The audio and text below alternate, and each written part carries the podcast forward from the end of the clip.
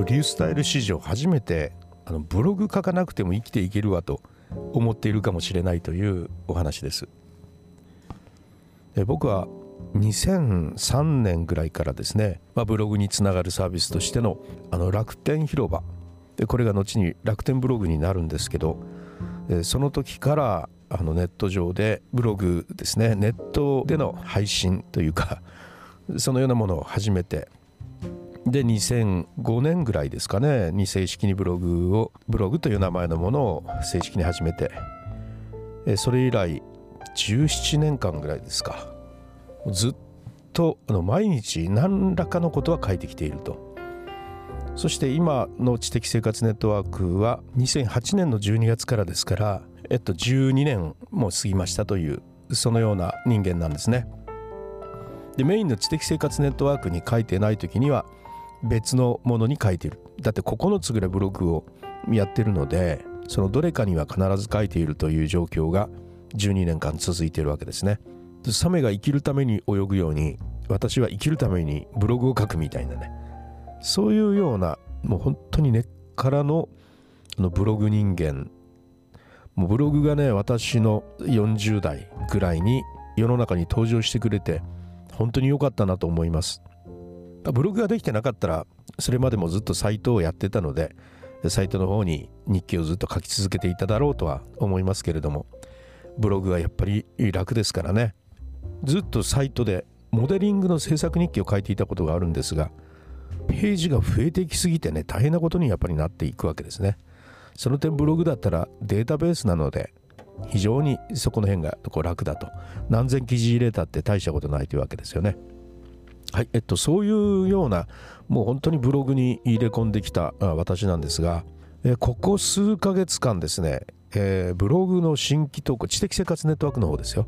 知的生活ネットワークというメインのブログの新規投稿がほんのポツポツとしかないんですね。でほぼこれまで書いてきた記事のリライトです。の朝のブログは。で、えー、リライリライトをすることによって記事があの質が高まっていくんでね。でそれを始めた、まあ、昨年の12月ぐらいの初めぐらいからですかね。アナリティクスを見るとアクセスがさらにこう3倍ぐらいに増えてるんですよ。リライトってやっぱすごい威力を持ってるなと思いますね。記事の質を高めるっていうのは新規投稿をすること以上にブログに貢献するなということを本当にここ数ヶ月で思ってるんですが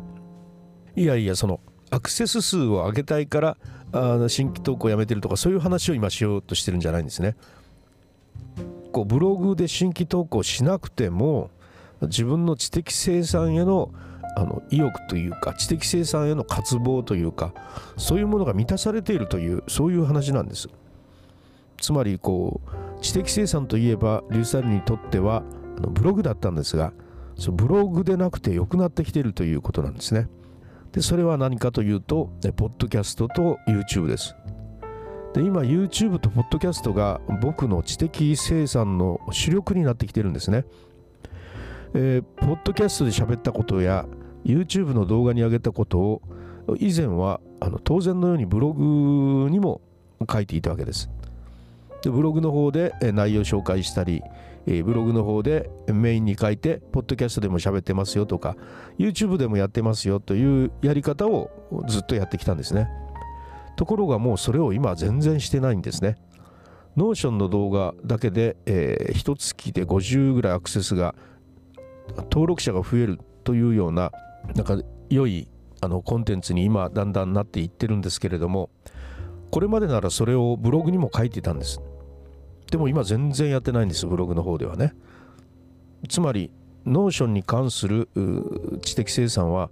自分の中ではもう動画で完結しているというかもう動画で満足しているという。わざわざブログに書かなくてもいいというそういう気持ちになってるんですね。ポッドキャストも同じです。このポッドキャストの中だけで喋ってて知的生活ネットワークというブログに書いていないということはねこれまでほぼなかったんですがもうここ1月以上はポッドキャストが思っていることを表す主戦場みたいになっていってます。ツイッターでさえねあまり言わなくなっちゃってるこのポッドキャストと動画 YouTube っていうのが非常に自分の中で今中心になっています。知的生産の。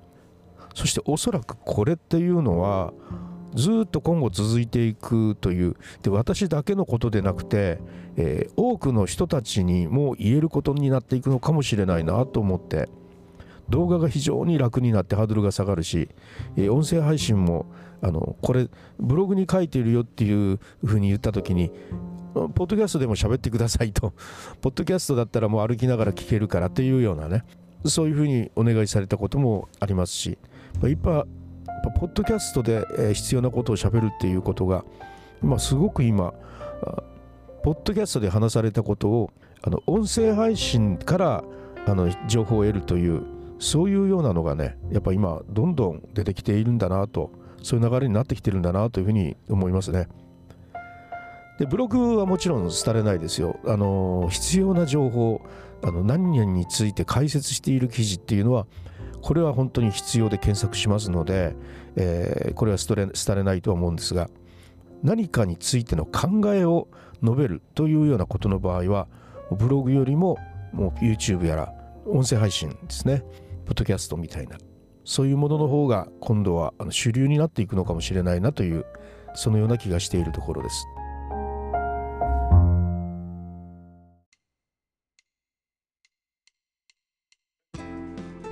はいいかがだったでしょうか？今現在あの音声配信とか動画がもうこれから先どんどん出てくるわけですけれども似たようなことがやっぱり自分の中でも今起こっていたなということを再認識しました。それではまたリュースタイルでした。